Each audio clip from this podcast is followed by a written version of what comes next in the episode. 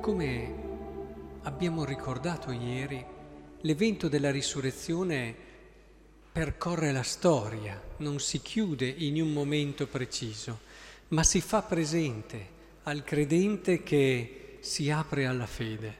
E ognuno di noi può aver fatto questa esperienza, io me lo auguro, che possiamo davvero dire di aver incontrato l'evento della risurrezione, mettendo in gioco noi stessi, rischiando per Cristo, dicevamo ieri. A questo punto, però, avete notato, il risorto appare a queste donne e dice: andate ad annunciare ai miei fratelli che vadano in Galilea, là mi vedranno. E in questo contesto di contemporaneità dobbiamo allora chiederci eh, cosa vuol dire per noi questo vadano in Galilea, là mi vedranno. Vogliamo davvero vedere il Signore? Vogliamo davvero fare l'esperienza più straordinaria che ci sia? Perché poter contemplare il Figlio dell'uomo è l'esperienza per eccellenza che un uomo può vivere. Torniamo in Galilea. La Galilea è stato il, la regione nella quale Gesù è, na, è, è nato, a dir la verità, a Gerusalemme, ma ha vissuto la sua infanzia, che è quella che a noi adesso interessa di più. E ha vissuto la sua vita nascosta, la vita di tutti i giorni.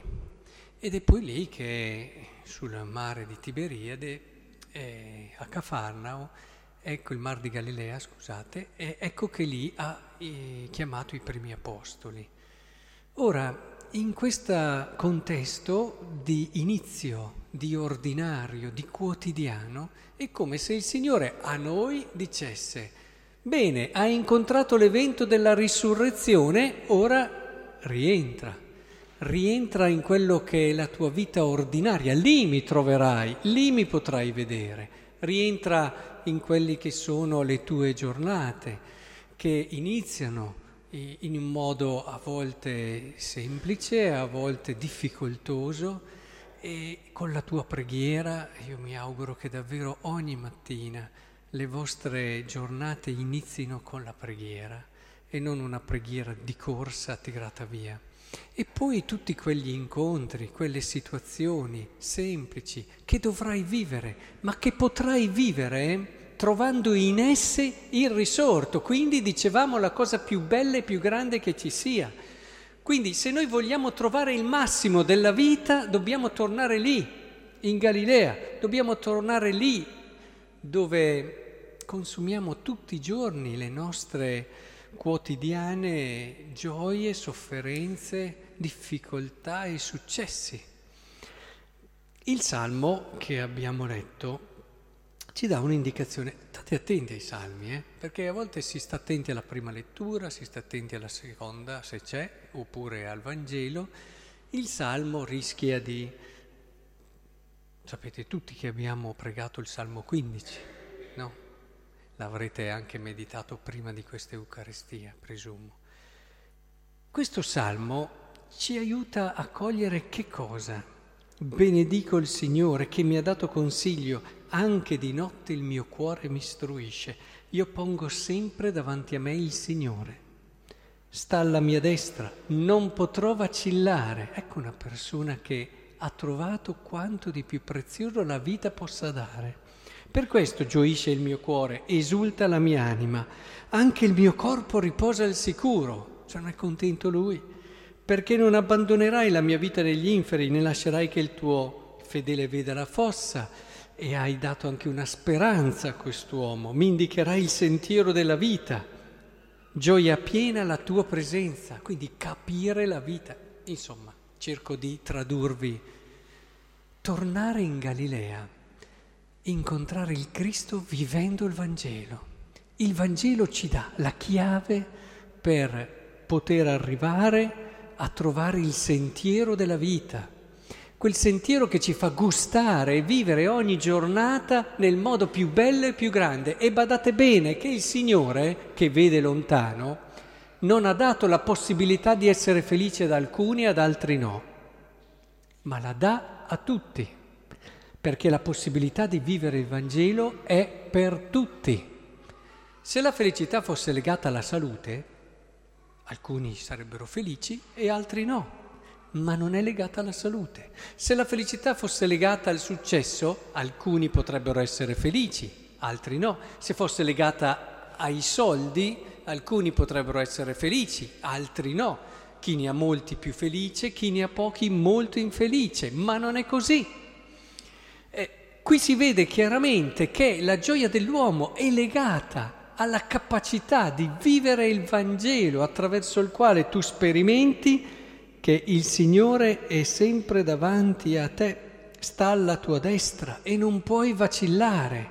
E allora se viene la malattia, tu sai che anche in quella malattia puoi essere felice. Se viene la povertà, tu sai che anche in quella povertà puoi essere felice. E così via. Questo non toglie il lavoro che si deve fare per una maggiore giustizia sociale, intendiamoci, e far sì che l'uomo, il progresso, promuova sempre più la persona. Questo è un altro discorso che ci vuole e, e va continuato. Ma abbiamo ben consapevolezza che la felicità dell'uomo integrale e completo non dipende solo da queste cose. Siamo bravissimi a standardizzare. Tu sei brutto, non sarai felice. Tu sei povero, non puoi essere felice. Tu sei malato, non puoi essere felice. Ma chi te lo dice? Chi te lo dice? Il Vangelo no. Tornare in Galilea vuol dire ritornare nella vita e trovare lì nella vita, fatta di questa e di quell'altra cosa, la tua felicità.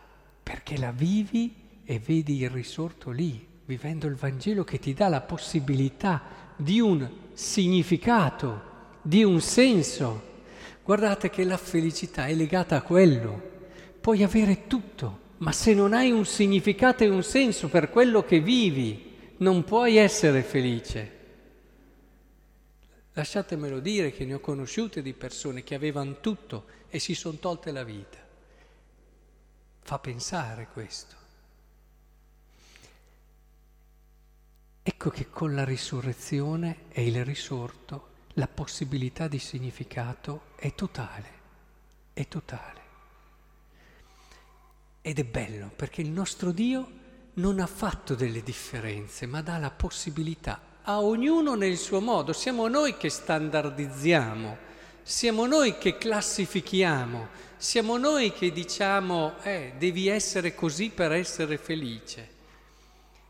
Lui dice tu, tu, tu, se vivi il Vangelo puoi essere felice. Ecco, è questo, no? Quell'equilibrio non semplice. A volte colpisce quel, quei brani dove San Paolo, penso li conosciate, dice agli schiavi: voi comportatevi bene, cercate di essere disponibili verso il vostro padrone, fate... e tutti dicono: ma come? Eh, dice allo schiavo, non gli dice lo schiavo: liberati?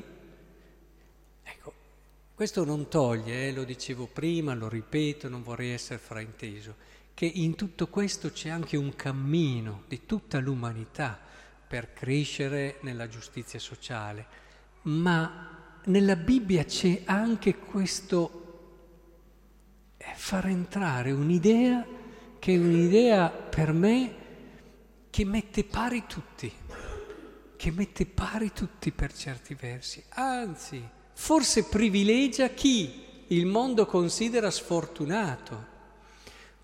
Quante volte nelle prove le persone capiscono meglio la vita e comprendono meglio ciò che ti può rendere davvero felice.